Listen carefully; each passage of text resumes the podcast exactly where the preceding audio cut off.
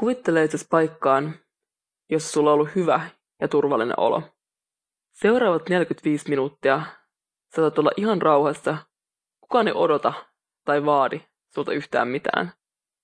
Jos sä oot kotona, sä voit vaikka sytyttää kynttilän, keittää kupin teetä. Jos sä oot esimerkiksi metrossa tai kävelyllä, sä voit kuvitella, kuinka me nyt tahollamme sytytetään kynttilä. Hengitä rauhallisesti nenän kautta sisään, nenän kautta ulos. Tunne, kuinka jokainen sisäänhengitys avaa sun kehossa lisää tilaa, ja jokainen uloshengitys rentouttaa, laskee sun kehoa. Sulla on hyvä, lämmin ja rauhallinen olo.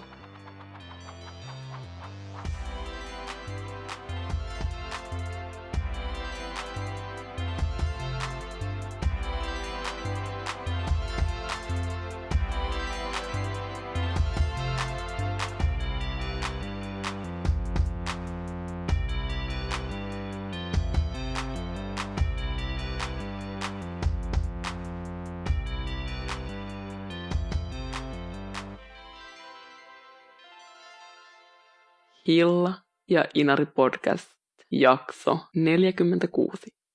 Moi Hilla. Moi Inari. Tota, tiedätkö mikä on TikTok? En todella kyllä siis tiedä. Mä on virallisesti pudonnut kärryiltä siitä, mitä nuoret tekee. Mä luin tänään nytistä tällaisesta sovelluksesta nimeltä TikTok, joka on ilmeisesti entinen musikally.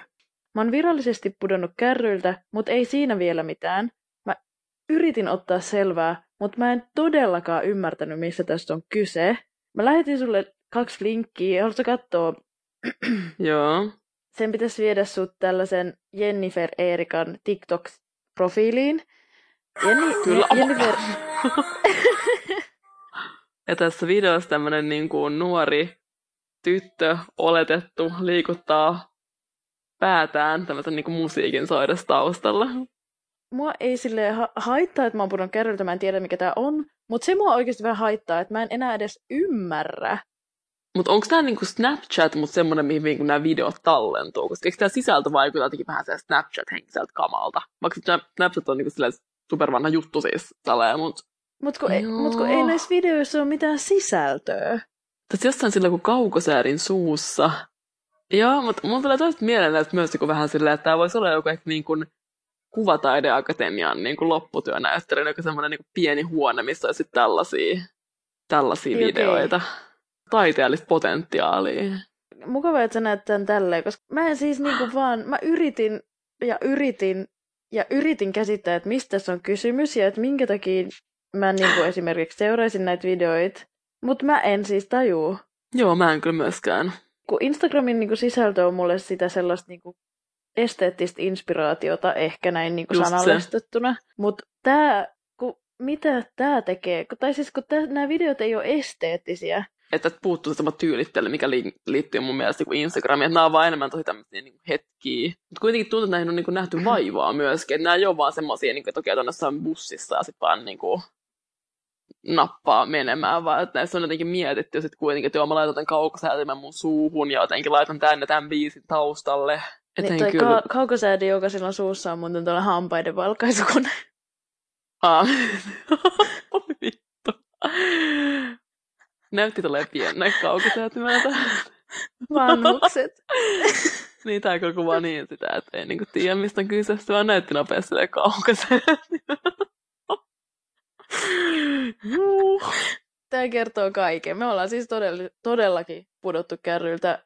Jennifer Erikalla mm. on siis 2,7 miljoonaa seuraa, seuraajaa, enemmän kuin kellään Suomen somessa. Siis enemmän kuin siis Suomessa enemmän kuin kellään so- Niin. Joo, ei mulla sit muuta. Tai no niin. joo, toinen tällainen skuuppi, mikä mulla oli netistä.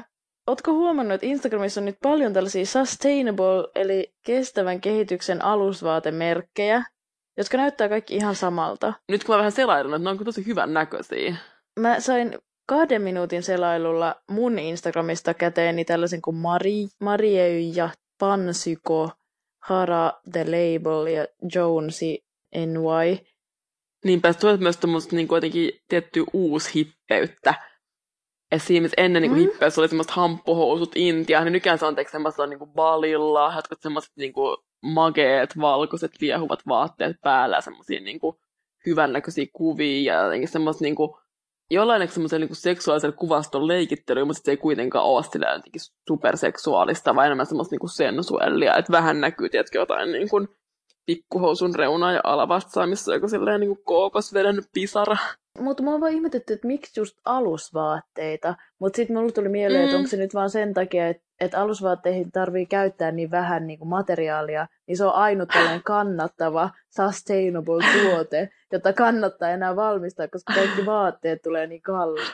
Se on todella niin kuin pragmaattinen silleen varmaan aika niin kuin osuva pointti. Mutta sitten se on varmaan myös joku semmoinen niin kuin kehopositiivisuustrendi tuossa taustalla, mikä sitten vaikuttaa myöskin. Ja kun tuntuu, että nautintoa pitää hakea nykyään sellaisista niin kuin todella äärimmäisistä jutuista, niin just sille 80 pikkuhousut voisi olla ehkä sellaista, mihin itse lähtisin mukaan. No mutta mitä muuta sulle kuuluu kuin näitä kestäviä alusvaatteita? No tota, sitten viimeksi juttelumme, niin mä oon vähän miettinyt sellaista, että pitäisikö tässä aikustua.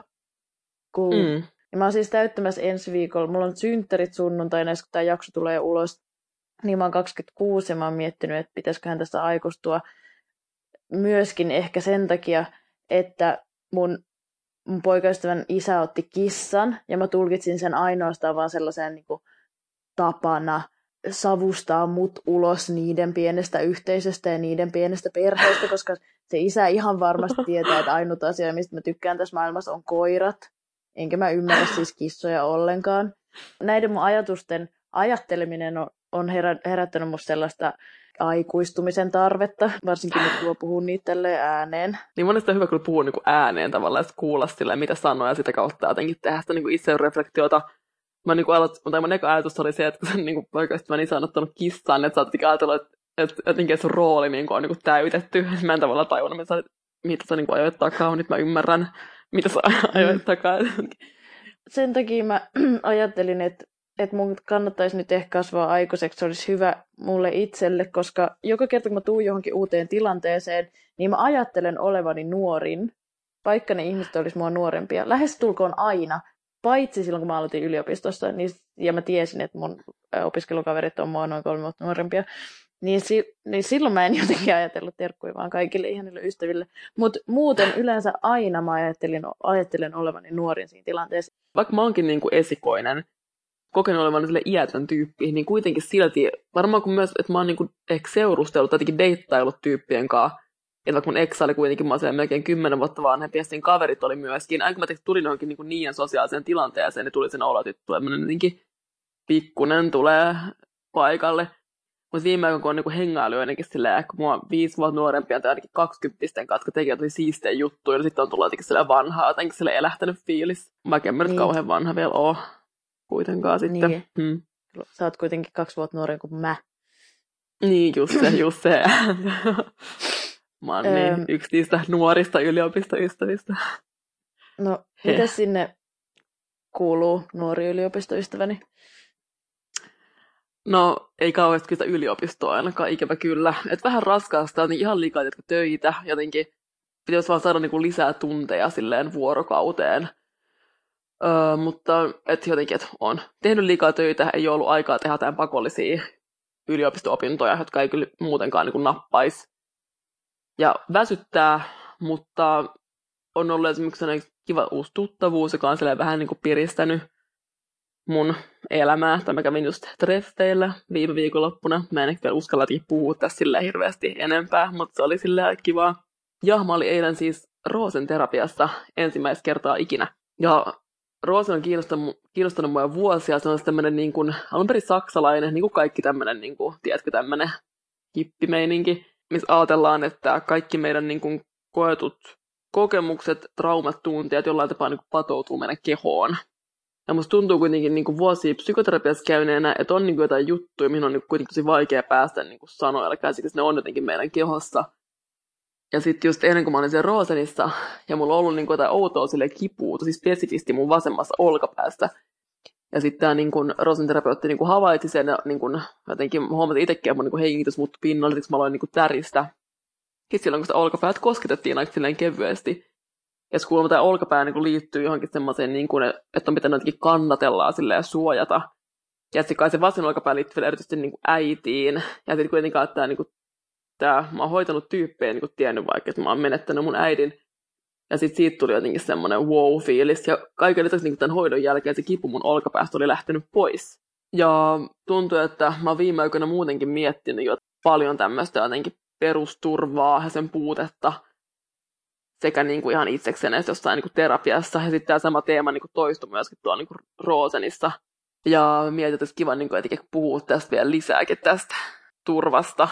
Meidän tämänpäiväinen teema on siis turva. Öö, ja koska podcastit on monessa tilanteessa tuonut mulle sellaista turvaa, niin sen takia me toivotaan tämän meidän alustuksen myötä, että meidän kuulijoilla olisi sellainen niin kuin, turvallinen olo meidän seurassa. Koska mä oon siis monesti esimerkiksi ollut jossain hulluilla päivillä tai akateemisessa ki- kirjakaupassa joulun alla, ja, sit, ja, si- ja silloin mä usein laitan podcastin soimaan, että pääsee puoliksi niin kuin johonkin toiseen tilaan. Ja sellaista. Mutta ei mitään paineita, jos te kuitenkaan koe turvaa, mutta toivottavasti edes jotain sellaista pientä tai semmoista mukavuutta tai jotenkin semmoista henkistä kääriytymisen tuntua. Me saatiin myös yksi ihana palaute yhdeltä meidän kuulijalta, missä just kysyttiin, tai kun me puhuttiin meidän viime jaksossa siitä, kuinka niin kuin, tai me spekuloitiin sillä, että miten ehkä sen takia niin kuin nykyaikana turvaudutaan konservatiivisiin arvoihin ja on tämmöistä niin uuskonservatiivisuutta havaittavissa, koska maailman tilanne on jotenkin niin epävarmaa, silleen pelottava. Ja sitten tämä meidän kuulija, terveiset sulle, ihana palaute, niin kysyi, että mistä me sitten saadaan niin kuin tässä jotenkin maailmantilanteessa turvaa ja lohtua. Mä aloin niin miettiä sitä, että hmm, että mistähän mä niin kuin saan sitä turvaa ja lohtua. Mä saan turvaa ja lohtua maailmantilanteeseen siitä, että mä keskityn tähän hetkeen. Eli karppaan tämä diemi. Toisin sanoen, se liittyy johonkin sellaiseen niin kuin, olen pieni hiekan murunen universumissa ajatukseen, että, että se ei haittaa, että mä nyt tässä elelen tätä mun pientä elämääni ja teen minkä teen. Ja se tuntuu ihan, mm. kunhan se tuntuu ihan turvalliselta, niin se on ihan ok, joka vie mun ajatukset kotiin. Ja esimerkiksi kun, jos mua ahdistaa täällä Ruotsissa vaikka koulu ja kaikki se, mitä mulla on nyt tässä edessä esimerkiksi ennen joulua, niin sitten mä usein ajattelen sitä, että mä istun junassa ja on matkalla Vaasaan, eli mun kotikaupunkiin. Mutta se liittyy paljon tähän jouluun, että et jotenkin se mm. koti luo mulle kyllä sellaista turvaa. Ja sen takia se olikin mun mielestä varmaan niin ahdistavaa silloin aluksi, kun mä muutin tänne Ruotsiin, että se koti ei tuntunut turvalliselta, se, se Alvik, jossa mä asuin. Joo, mä oon kyllä itsekin silleen niin kuin huomannut olevani kateellinen siitä, että mulla just ei ole vaikka kotikaupunki tai niin kuin lapsuuden kotiin, mihin mä voisin mennä, tai jotenkin semmoista paikkaa, missä mä voisin vaan niin ottaa kun kaikki mun naamiot pois ja vaan jotenkin silleen niin kuin olla turvassa ja rentoutuu. Että mä sitten joutunut eri tavalla sille etsiä jotenkin niitä paikkoja tai semmoista jotenkin tilaa itsestäni. Tuntuu, että kun mä oon itse muuttanut niin kuin vaikka sitten 18-vuotiaana niin kuin omaan kotiin, niin mun tuli silloin niin kuin turvallinen olo, koska mä en asunutkaan enää semmoisessa kodissa, missä oli vaikka tosi kylmä tai minne saattoi joku vaikka niin kuin tunkeutua yöllä, koska tälle oli siis käynyt kerran, kun mä asuin niin kuin metsässä semmoisessa vähän niin kuin ehkä epämääräisessä omakotitalossa. Sitten tuntuu, että kun mä asuin niin kuin, teetkö, kerrostaloasunnossa korkealla, että kukaan ei voi tehdä mulle mitään pahaa, kun mä oon täällä jotenkin kämpäs, missä just niin kuin, ei tarvitse pitää jotain silleen niin kuin tuhatta vaatikerrosta päällä ja silleen voi olla niin kuin, varma siitä, että toi ovi on lukossa ja kukaan ei niin kuin, voi vahingoittaa mua ja kukaan ei jotenkin tai kenenkään niin kuin energia ei myöskään häiritse mua, koska mun ei tarvinnutkaan pitää enää huolta kenestäkään niin kuin muusta ihmisestä kuin itsestäni tietyllä tapaa, niin sitten se tuntui niin kuin turvalliselta, vaikka mä olin kuitenkin varmaan aika turvaton sit jollain tapaa. Tuntuu, että tämä niin kuin, turvallisuuden teema on semmoinen, mitä mä oon tosi paljon just niin kuin, pohtinut oikeastaan koko tämän niin kuin mun nuoren aikuisuuden ajan. Kun mä juttelin mun terapeutin kanssa vaiheessa niin kysyi, että mitä mä niin kuin, haluaisin vielä jotenkin muuttaa tai jotenkin tiedätkö, niin kuin, saavuttaa vaikka jostain niin terapiasta, niin mä sanoin että siitä, että mä haluaisin niin kuin, löytää jotenkin semmoista turvaa, että ei vaikka jotenkin niin helposti joutuisi semmoisen niin katastrofiajattelun kierteeseen tai tulisi niin semmoinen ahdistunut ja hermostunut olo. Nyt kun mä niin mietin että mä oon puhunut tästä, niin musta tuntuu, että tällaista kehitystä on myös niin kuin tapahtunut, että mä oon löytänyt jotain semmoista rauhaa jollain tapaa. Ainakin nyt tässä hetkessä, kun mä sitä nauhoitetaan, niin mä sanon tälleen, että mulla olisi kuitenkin ollut jotain niin kuin mekanismeja. Ja yksi niistä on just toi, mistä puhuit niin kuin aikaisemmin, että on niin kuin jollain tapaa miettinyt, miten niin kuin pieniä sille mitätön itse on suhteessa tähän koko maailman universumiin, vaikka tämä Kela voisi olla myös ahdistava, mutta kuitenkin mulle se tuntuu jotenkin sillä turvalliselta, että joku niin kuin, jotkut talousasiat voi olla stressaavia, mutta kuitenkin niin kuin tuntuu, että okei, kyllä ne on pakko jotenkin ratketa. Ja sitten mun elämä ei just olekaan niin merkittävä. Niinpä.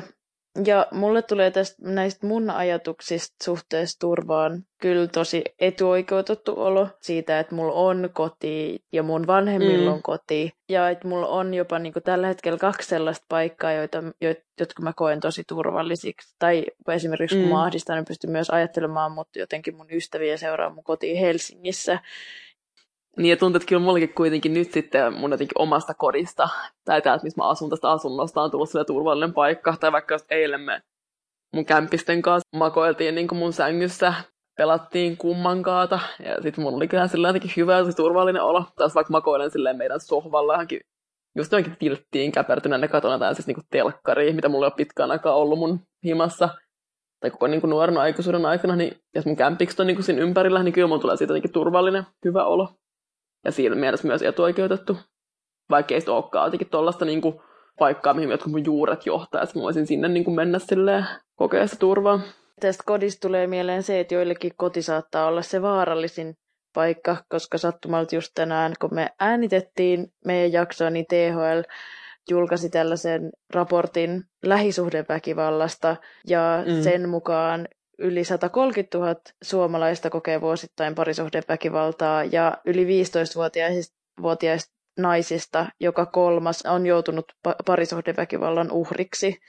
Ja tämä raportti huomioi siis vaan fyysisen väkivallan ja on sitten ihan eri asia tavallaan se, että kuinka moni kokee vielä henkistä väkivaltaa, jota ei oikeastaan mm. voida tilastoida, joka on kuitenkin tosi traumatisoivaa monessa tapauksessa. Ja tähän väliin voin mainita, että jos kokee tai jos tuntee olevan sellaisessa tilanteessa, että tarvii apua lähisuhdeväkivallan kannalta, niin voi soittaa nolla linjaan, jonka numero on 080 005 005. Siinä mielessä tämä numero on esimerkiksi hyvä muistutus siitä, että me eletään kuitenkin ihan turvallisessa valtiossa. Sattumalta myös tänään luin, luin viime vuoden uutisen Venäjältä, jossa on ilmeisesti dekriminalisoitu parisuhdeväkivalta jossain määrin. Ihan käsittämätöntä. Joo. Jos uhrilla ei ole aivotärähdystä eikä murtuneita luita, mutta kasvot ovat mustelmilla, niin se katsotaan lieväksi kurittamiseksi Venäjällä tällä hetkellä. Et pitää muistaa hyödyntää näitä palveluita, joista me veroillamme maksetaan. Ja tämä meidän tämänhetkinen keskustelu mun mielestä kertoo esimerkiksi mun käsityksestä ja mun assosiaatioista turvaa ja turvallisuutta kohtaan, koska meidän on tarkoitus puhua turvasta ja turvan on tarkoitus olla jonkinlaista niin kuin sellaista lämmintä ja mukavaa, mutta sitten kuitenkin turva mun mielestä on ikään kuin, niin kuin joku kypärä tai palohälytin tai vakuutus. Ja nämä on kaikki sellaisia asioita, jotka muistuttaa enemmänkin siitä vaarasta ja muistuttaa sen vaaran, vaaran olemassaolosta kuin siitä turvasta, vaikka ne on niitä asioita, jotka myös tavallaan turvaa tätä meidän eloa täällä maan pinnalla. Niin, toi on totta kyllä tavallaan, että kun niinku turva tai suojakeinot sitten niinku kuitenkin samalla piirtää esiin sitä jotenkin vaaraa, mikä me jotenkin vaanii meidän jokapäiväisessä elämässä että se ei ole mitään pysyvää, vaan se, on se piirtyy vaan niiden niin kuin riskien ja uhkien kautta. Ja että se on jonkinlainen mun mielestä niin kuin sellainen sellaista tasapainottelua enemmän kuin sellainen pysyvä tila. Ehkä se voisi olla myös pysyvä tila jossain elämäntilanteessa, en tiedä. Mä yritän miettiä tavallaan että sitä mun jotenkin perusturvattomuuden kokemusta, että mitä ne on niin ne uhkat, mitä liittyy siihen, että mitä mä niin pelkään vaikka, että mulle tapahtuu, jos mulla on niin turvaton olo. Sitä on aika vaikea toisaalta niin sanoa ihan silleen niin suoraalta kädeltä, että, että mikä se on se, mikä uhkaa mua, vaikka silloin kun mä herään kello neljä yöllä ja sillä kaikki tuntuu niin kaatumaan mun päälle ja musta tuntuu, että ei koskaan tule mitään, mun asiat on vaan tuhoutunut ja mulla ei ole mitään toivoa, mutta mä en tiedä niin kuin mikä se on sit se uhkakuva siinä hetkessä. Mm, onko se jonkinlaista epävarmuutta, yleistä epävarmuutta? Niin, varmaan jotain sellaista, joo. Tai se, se on niin kuin ainakin itselle sellaista tu- turvattomuutta. Ja siitä, ettei oikein niin kuin mm. tiedä, mitä sitten seuraavaksi tapahtuu. Ja sen takia rutiineista voi löytää tosi paljon turvaa. Niin, mä mietin niin tavallaan sitä, että, että, mihin, että mitä se epävarmuus niin on sitten vielä, tai että miksi, mistä on niin epävarma, mitä tapahtuu, kun on epävarma. Mutta sitten mä en tiedä, mä pääsemästä mihinkään. Mä olisin varmaan seuraavaksi kysynytkin sulta, että mitkä on niin sun jotenkin jotain coping, eli tämmöisiä niin jotenkin selviytymiskeinoja niin turvattomuuden äärellä. Mutta sitten oletkin puhua niistä rutiineista, eli jatka toki niistä. No epävarmuus on mun mielestä just sitä, että ei oikein tiedä, mitä tapahtuu seuraavaksi. Ja esimerkiksi sitä, että voi yhtäkkiä ti- tipahtaa jonnekin. Ja sitä pitää jotenkin tasoittaa jollain niin kuin säästötilillä tai muilla asioilla. Mm, mm, niin kuin mm. ihan käytännössä. Jotka luo sellaista tavallaan tasa, tasapainoa. Sitä tasapainoa luo mun mielestä myös rutiinit. Ja silloin, kun, kun mä just vuosi sitten olin muuttanut Kumpulasta keskustaan, ja kun mä olin joogassa ja kun mä olin loppurentoutuksessa, niin usein mun ajatukset palautu mun ja mun poikaystävän yhteisiin iltakävelyihin meidän entisellä kotialueella. Ja mä huomasin, että ne oli ollut mulle niinku sellainen tosi tärkeä ja tosi turvallinen rutiini, koska me lähdettiin aina mm. iltakävelylle, jos molemmilla oli ollut vähän huono päivä. Niissä iltakävelyissä siellä metsissä tuli sellainen rutiini, jotka automaattisesti vähän niinku hälvensi sitä ahdistusta. Ja Mm. ja sitten mulla ei tavallaan ollut enää mahdollisuutta siihen, vaikka se, ja, ja mä kiinnitin se jotenkin siihen alueeseen ja siihen kotiin, vaikka se ei sinänsä ollut niin kuin, se ei sinänsä tarvitse kiinnittyä siihen, vaan mun, mä tunsin vaan oloni epävarmaksi, koska mun piti silloin löytää tavallaan uusi semmoinen rutiini, tai se sama mm. rutiini uudessa ympäristössä. Mm. Miksi kuitenkin oli myös tärkeää jotenkin se oli se metsä. Tai mua vaan liikuttaa, mm. kun sä puhut tuosta jotenkin, siinä oli jotain sille merkityksellistä. Ja varmaan myös että siinä, että se oli kuitenkin eka sun semmoinen jotenkin kot, selkeästi kotipaikka niin kuin Helsingissä, tai vaikka sä asuit niin kuin muissakin paikoissa sitä ennen, mutta kuitenkin, että se oli sitten tavallaan mm. jotenkin se kodin tuntu, siinä voisi niin. kuvitella ainakin. Ja kun se asunto oli vähän kämänen, me jouduttiin tehdä aika paljon, että me, saat, että me viihdyttiin siellä, koska se oli just vähän mm, kylmä. Mm. Mä en tavallaan tiennyt sitä silloin, kun mä vielä asuin siellä. Että me oltiin nähty kauheasti vaivaa, että, siihen, että se oli muuttunut meille sellaiseksi kodiksi, kun siellä poltettiin vielä päivää ennen kuin me muutettiin sinne asuntoon, niin siellä sellaiset jantterit poltti siellä ringissä tupakkaa sisällä ja se oli kylmää. Siellä oli röökiltä ja viinalta ja vanhoilta miehiltä, tai itse asiassa nuorilta alkoholisoituneilta miehiltä, että me tavallaan jouduttiin pesemään se läpi kotasi ja tekemään siitä kotia. Sen takia siitä tuli mm, mm. tosi turvallinen paikka. Mutta ilmeisesti se oli sitten kuitenkin niinku täynnä sellaista turvaa, se koti. Ja sitten mm. se oli kyllä niinku ihan kauheat lähteä sieltä. Mutta nyt me puhutaan näistä rutiineista, koska niitä rutiineita voi siirtää ja niiden avulla mä oon sitten taas löytänyt turvaa niinku muualla. Esimerkiksi täällä Tukholmassa, että kyllä mä heti mm. yritin niinku hakeutua esimerkiksi tuonne joogastudioon ja yritin löytää mm. itselleni jonkun sellaisen niinku rutiini, jos mä pidän kiinni, vaikka olisi kuinka kiire, niin mä meen maanantaina mun lempiohjaajan joogatunnille esimerkiksi. Joo, Joo, se oli ennen varmaan mahdollisuus tässä podcastissakin niin kuin siitä, kuinka jos mä menin Intiaan, ja siellä niin kuin, mulla tuli just ekan yön semmoinen superahdistunut olo, kun niin kuin, just ei ollut että kun sähköt oli tietty taas poikki, mä olin siinä pienessä huoneessa, mikä oli ihan pilkko pimeä, ja sitten just niin kuin netti ei tietenkään toiminut, mulla ei ollut mitään niin kuin yhteyttä ulkomaailmaan siinä niin kuin pimeässä huoneessa. Mä olin vaan, että miksi helvetissä mä oon niin kuin tullut tänne kuukaudeksi, että miksi mä en ole vaan niin kuin kotona. Mutta seuraavan aamuna, kun mä niin kuin tuon huonosti niin kuin yön jälkeen, menin just semmoisen niin super mageen joogaohjaajan Surinder Singin tunnille, ja sitten mulla tuli, jos mä makoilin siellä loppurentoutuksessa, tuli vaan semmoinen olo, että ei vitsi, tää mun niinku kuuluu olla, ja mulla oli taas semmoinen niinku, jotenkin eheä olo, jotenkin sille identiteetillisesti myöskin. Vaikka tämä, nyt kun mä itse puhun, tästä tulee sellainen ärsyttävä jotenkin hippifiilis, mutta kuitenkin, että kyllä tämä vaan niin pitää jotenkin paikkaansa, että joku juttu, mikä on tuonut turvaa toisaalla, niin kun sen siirtää ainakin muualle, niin sitten se niin kuin jotenkin tukee siinä hetkessä tai se, ja myös se, että niin luo jotain uusia rutiineja siinä uudessa paikassa. Niin kuin vaikka että mä join aina siellä Intiassa jotain kookoschaita niin kuin illalla sen viltin alla. Tämä, nämä rutiinit liittyy mun mielestä myös siihen, että ihmisen ei tarvi pärjätä yksin. Ja mun mielestä, mutta mun mielestä on kuitenkin kauhean tärkeää, että tuntee olonsa turvalliseksi yksin. Ja mun mielestä sen, Just tai sen. mä oon ainakin itse saavuttanut sen turvallisuuden tunteen luomalla itselleni jonkinlaisia rutiineja. Ja kyllä mä työskentelen tämän asian kanssa vielä täällä Ruotsissa. Kyllä mä oon jonkinlaisia rutiineja löytynyt, mutta näin välillä rikkoutuu just tällaisella flunssalla, joka mulla on esimerkiksi nyt. Mm. Ja sitten ne pitää tavallaan vähän niin kuin löytää uudestaan. Mutta että rutiinit on mun mielestä hyvä tapa löytää turvallisuutta yksin. Joo, kyllä mä jotenkin koen myöskin, että, toi, niin kuin, että on tärkeää löytää niin kuin, jotenkin yksinäisyydestään se turva, jopa niin kuin mukavuus. Ja se on jotenkin semmoinen duuni, mitä mä oon, tai semmoinen jotenkin työstäminen, mitä mä oon tehnyt tässä jotenkin pari viime vuoden aikana, varsinkin tämän vaikean eron jälkeen kaikkea, että löytäisi niinku sen turvan ja jotenkin hyvän olla myös itsestään, eikä ole pakko löytää se toista siihen niinku rinnalle, että voi kokea olemaan se jotenkin niinku turvassa. Musta se on tietty välissä voi olla tosi haastavaa myöskin, mutta se on ehkä mahdollista kuitenkin. Tai ne rutiinit tuntuu tavallaan niin kuin, silleen vähän myös kaksijakoisilta, että toisaalta niin mä itsekin koen, mä niin löydän noista rutiineista turvaa. Mulla on tietysti rutiinit, missä mulla tulee semmoinen niin jotenkin rauhallinen, jotenkin huojentunut olo. Mutta jos muistelee tavallaan jotain niin kuin, taas perus syömishäiriöaikaa, sori taas niillä, että ärsyttää, kun tästä niin puhuu, mutta silloin taas niin tuntuu, että mä jotenkin sain turvaa just nuorena. Mä en muista, mä niin sanallistin sen mielestäni sillä, että tämä tuntuu niin turvalliselta, tämä anoreksia. Vaikka se niin siihen liittyvät rutiinit oli kuitenkin äärimmäisen niin hengenvaarallisia. Mun keho ei niin ollutkaan niin turvasta. Jotenkin, että mun turvan hakeminen ja luominen oli niin tosi turvatonta. Sitten kuitenkin että ne pitäisi olla tavallaan ei hengenvaarallisia kuitenkin ne rutiinit. niin, jollain tapaa mieluiten, joo. Kyllä. Et jos te kehitätte niitä rutiineja, niin pitäkää mielessä, että ne ei olisi hengenvaarallisia. Niin, Et muuten niin, tehkää ne... ihan mitä vaan. Et ei silleen, että kerran viikossa hakkaa kissan. Jep, jep. Tai silleen pahoinpitelee niin itseänsä ajatuksilla tai niin. teoilla. Huomasin, että nuorena, koska elämäntilanne oli niin, kuin niin hallitsematon, niin sen niin syömishäiriön kautta vaikka haki jotenkin sitä turvaa niin kyseenalaisin keinoin.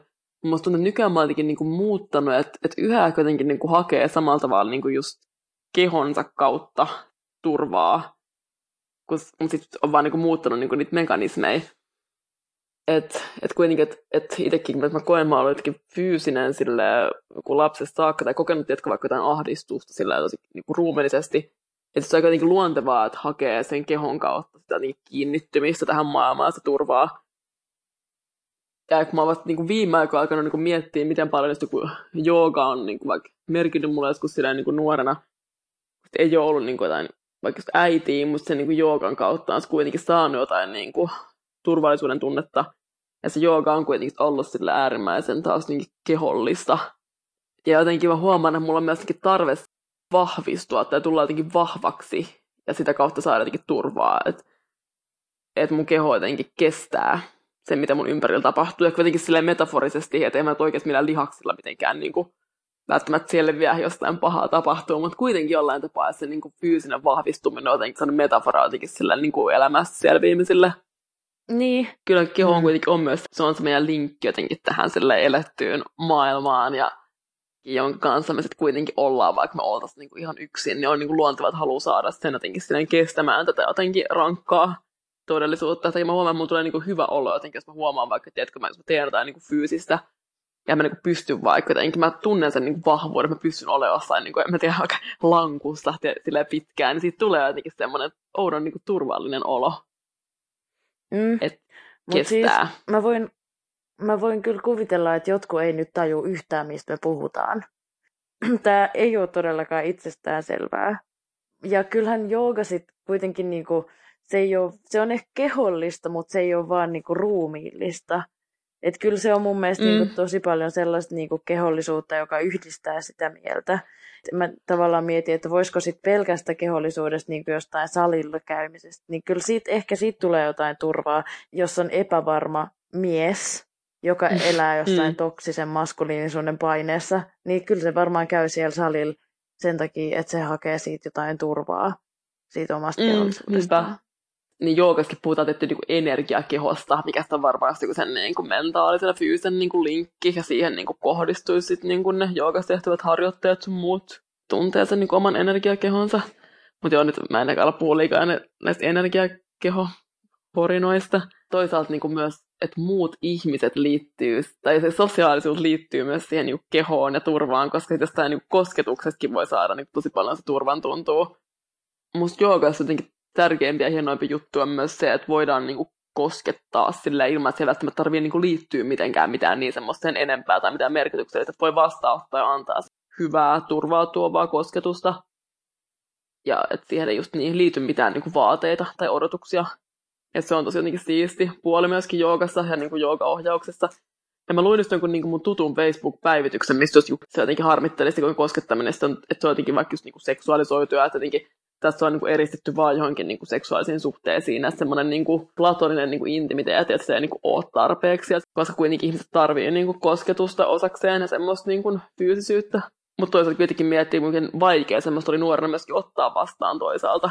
Ja siinä se niin. myöskin pelottavaa. Toi koskettaminen on niinku tosi se on niin henkilökohtaista, kun joillekin ihmisille on kauhean turvatonta se, että joutuu koskemaan siihen toiseen. Just se, tai, tai siis... kosketetuksi. Niin, mutta ehkä yleisesti jotenkin kosketus kuitenkin vähentää stressiä ja jotain ärtyneisyyttä ja levottomuutta. Jep, niin hormoni alkaa jyllätä. Ne kaikki, jotka nyt sille on jo laittanut tämän tyyli kiinni ja ei, ei, ei, halua kuunnella mitään joogapuhetta, jotka on siitä tosi kaukana, niin mä oon itse tosi kaukana siitä. Jos jotenkin miettii, että miten tuohon niinku ikinä voi päästä sisälle, niin mun mielestä siihen voi päästä vaan sisälle, että menee tekemään niitä fyysisiä joogaliikkeitä. Ja ei sitä tarvi miettiä sen enempää aluksi, koska se jotenkin ujuttautuu mm. sitten se niinku ymmärrys siitä keho- ja mieliyhteydestä. Se ujuttautuu sitten se jooga. Okei, täytyy vähän vähän antautuu, mutta sitä nyt kannattaa tehdä muutenkin elämässä, mutta muuten ei tarvi muuta kuin raahoitua joogatunnille ja kyllä se sitten niinku tavallaan hoitaa loput. Että ei sitä tarvi mitenkään niinku hirveästi fiilistellä. Mä en tiedä, lukenut, niinku, kukahan tämän itse sanoi, olikohan se Pattavi Joyce, toi niinku Aslangon kehittäjä, joka sanotaan, että harjoittelee ja loput, loppu tapahtuu, tai jotenkin tälle kökösti käännettynä. Ja sä oot niinku päässyt tämän niinku joogafilosofian lähteelle selkeästi. wow, mä oon, siis tää, mä oon niinku elävä esimerkki siis tästä, koska mä en siis, mä en siis oo lukenut Pattapi Pattapia. Kyllä niinku tommoset ihmissuhteet, sekä niinku jotkut sillä perhesuhteet, että sitten niinku parisuhteet, tai miten jotenkin tämmöiset niinku suhdesuhteet liittyy jotenkin tuon turvallisuuteen tosi vahvasti. Silloin kun mä ekan kerran aloin seurustella, niin tuntui, että ihan kun mä olisin jotenkin niinku alitajuisesti jotenkin toivonut mun kumppani sitä samaa, mitä mä en ollut vaikka vähän aikaa saanut jotenkin niin kuin vanhemmalta. Tai siis mun niin kuin vanhemmilta. Ja mitä se sitten on? Niin, no jotain semmoista niin kuin, varmaan se turvan tuntua ja semmoista hyväksyntää. Mm, mutta kyllä mä uskon, että tota kaipaa kyllä, vaikka ei olisikaan. Vaikka niin, mä, kyllä mäkin siis luulen. Mm. Joo, kyllä mäkin luulen, että aina jotenkin silleen, tässä niin kuin yhteiskunnassa, missä me eletään, niin jotenkin tuntuu, että parisuhteeseen sijoittaa jotain semmoisia niin toiveita ja odotuksia, mitä sitten sijoitettaisiin myös johonkin, niin kuin, tai jos osaisi sijoittaa niitä vanhemmille, niin sitten sijoittaisiin myös vanhemmille. Nyt tämä yhteiskunta jotenkin muodostuu mun päässä rakenteeksi, e, e, jossa mm. kaikki palikat tavallaan tukee toisiaan.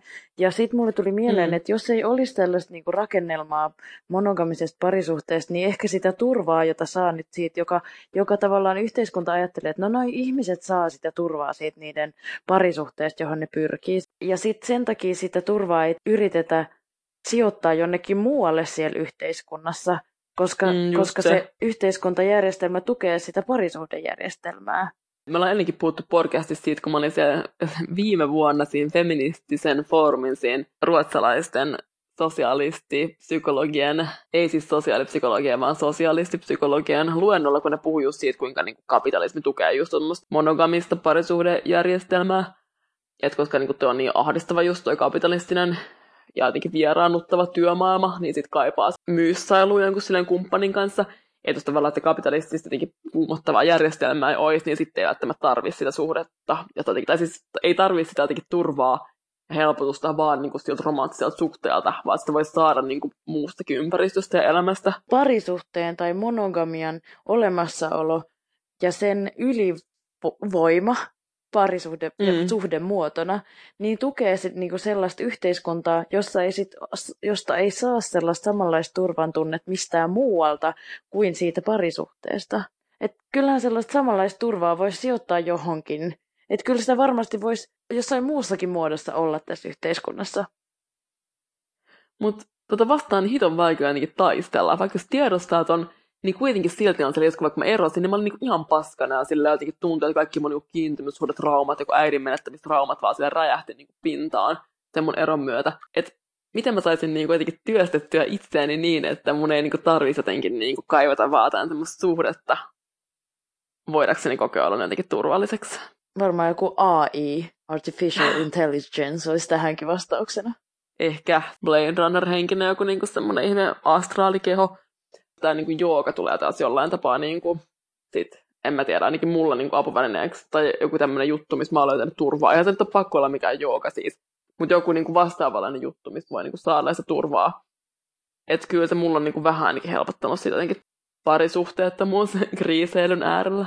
Mutta toisaalta mun mielestä pitää myös hyväksyä se, että me ollaan kasvettu tässä yhteiskunnassa, joka tukee parisuhdejärjestelmää ja parisuhdejärjestelmää, joka tukee tätä yhte- nykyistä yhteiskuntaa, koska mä koen välillä syyllisyyttä siitä, että mä oon tällaisessa normatiivisessa parisuhteessa ja, ja varsinkin niinku siitä, että mä kaipaisin sieltä, mä en tavallaan haluaisi myöntää sitä, että mä kaipaisin, että joku olisi joskus huolissaan musta. Et esimerkiksi, että mä kaipaan sitä, että, että mulle sanottaisi joskus, älä kävele yksin kotiin. Että joku mm. tavallaan olisi huolissaan musta ja loisi sellaista turvaa, mitä ei ole muuten koskaan tapahtunut. Tai mä haluaisin, että se olisi ok mulle ja muille, että mä voisin myöntää, että mä kaipaan mun parisuhteelta turvaa ja sitä, että joku välittää musta. Mm. Niin totta, koska on myös kuitenkin toisaalta niin sellainen pärjäämisen ihannetta ja semmoinen, että kyllä sekin vaatii myös jotain niin kuin melkeinpä rohkeutta, että myöntää kaipaamansa turvaa ja sitä, että voi olla niin semmoinen heikko ja haavoittuvainen. Mm. Mutta se olisi myös siisti jotenkin, koska mä ainakin koen itse, että mulla on niin kuin ollut ehkä vaikeampi vaikka niin mun ystävyys ja kaveri ja jopa niin sukulaisuussuhteista ainakin tuoda esiin sitä haavoittuvaisuutta. Että jotenkin ollut vähän sellainen niin kuin, jotenkin semmoinen niin kuin alitauden tarve niin kuin olla jotenkin reipaasti semmoinen niin pärjäävä jotenkin, että ei, ei, ei tässä mitään. Että et vaan jossain niin siinä, vaikka parisuhteessa voi nyt olla semmoinen niin kuin, osoittaa jotenkin sitä omaa vaikeuttaan. Toivoisin, että olisi niin kuin rohkeutta sille olla jotenkin paljaampi ja semmoinen jotenkin hauraampi ja haavoittuvaisempi, niin kuin myös muissa ihmissuhteissa. Mutta se on kyllä haastavaa. Mä haluaisin muistuttaa, että, että tosi monet, itseni mukaan lukien, tosi monet mun ystävistä valitsee reitit sen mukaan, mistä ne uskaltaa kävellä. Koska mä sanoin tämän joskus mun joillekin poika-kavereille, ja ne ei siis ollut koskaan ajatellut sitä asiaa, että sellaista pitäisi miettiä. Niin, että kyllä tämä niinku, turva on myös tosi jotenkin paikkasidonnainen asia, että siksi on niinku, vaikka tärkeää, että puhutaan jotenkin niinku, turvallisten tilojen puolesta, että on oikeasti paikkoja, missä kaikki myös sukupuoliseksuaalisuus, vähemmistöjen, HBTQ-tyypit voi kokea olonsa turvalliseksi, tai jotka vaikka poikkeaa jostain niin kuin vallitsevista normeista. Ja niin kuin just viime jaksossa puhuttiin vaikka just niin kuin, klubikulttuurista ja niin kuin myös kollektiivista ja siitä, kuinka mä niin kuin saatoin oikeasti huomata vaikka niin kuin just näiden myös kollektiivin järkkäämissä, bile, bileissä, että mulla on niin kuin erilainen olo kuin jossain perusklubilla. Ja sillä on myös niin kuin merkitystä, että kun tilat on sit niin kuin turvallisia, kunhan siis ei vaan jää miksikään niin kuin sanahelinäksi. Ja olisi tavallaan siistiä, että kun turvallisesta tilasta tulisikin niin kuin, tiedätkö, se normi, että ei tarvitsisikaan enää niin kuin, puhua turvallisesta tilasta, vaan se olisikin oikeasti niin kuin se, että tila olisikin jotenkin turvallinen kaikille. Mutta niin. tämä on vähän sama kela kuin se, että, että olisi sillä siistiä, jos niin feminismiä ei tarvittaisi ollenkaan. Niinpä. Mutta tietääkö kaikki, mitä turvallinen tila tarkoittaa? Et turvallinen tila ei tarkoita vain sitä, että ei tarvitsisi pelätä sitä, että joku käy suhun fyysisesti käsiksi tai harjoittaa niinku fyysistä tai edes henkistä seksuaalista väkivaltaa, vaan se tarkoittaa sitä, että ei tehdä niinku oletuksia mm. henkilöistä niiden ulkonäön perusteella. Että ei voida olettaa kenenkään niinku identiteettiä, historiaa tai mitään. Mennäänkö sitten viikon suosituksiin? Mennään. Ensimmäinen suositus on suoraan mun omasta elämästä. Eli varsinkin nyt, kun on tätä oikeastaan kylmä, hirveä talvi, niin välillä voi olla vaikea vaikka keksiä jotain niin kivaa treffipaikkaa. Mä haluaisin suositella siis kasvitieteellistä puutarhaa tämmöiseksi treffipaikaksi. Siellä sille voi ottaa vaikka vähän niin takkiin, voi se kuvitella hetken aikaa, on jossain tropiikissa. Ja voi myös, koska, no tää on taas Helsinki-vinkki, ehkä näitä on muuallakin näitä kasvitieteellisiä puutarhoja, mutta niin tämä Kaisaniemen kasvitieteellisessä puutarhassa voi niin kuin myös päättää niin kuin se ilmasto, mihin haluaa mennä. Että haluatko olla niin kuin jossain niin kuin vähän tropiikissa, sademetsässä, silleen niin kuin, siinä voi valita.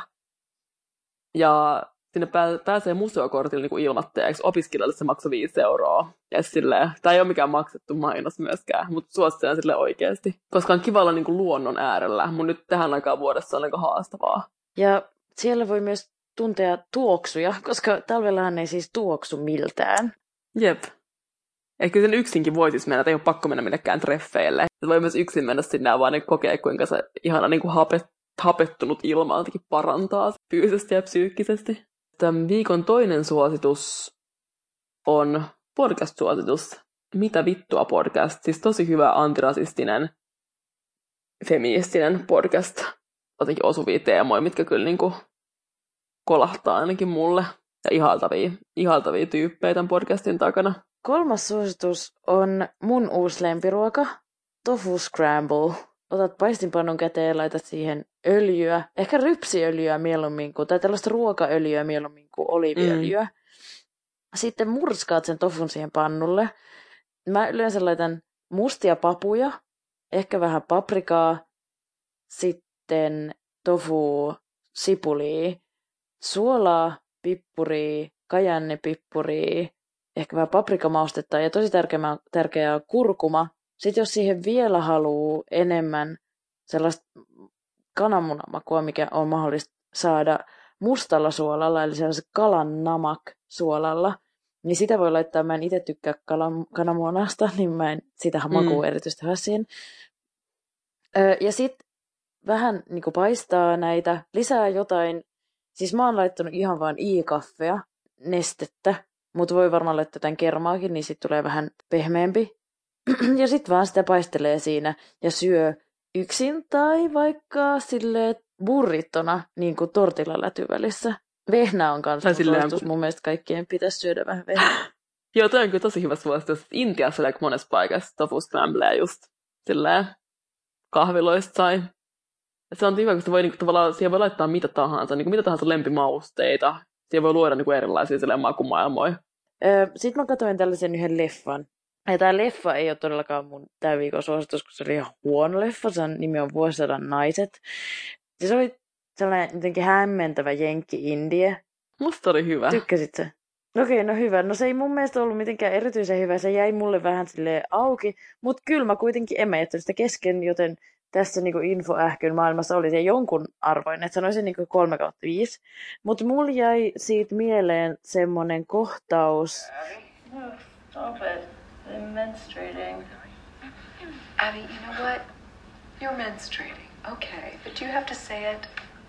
Okay, and do we really need to know everything that's going on with you? What? I'm menstruating. Why is that a big deal? We don't need to hear about that. Thank you.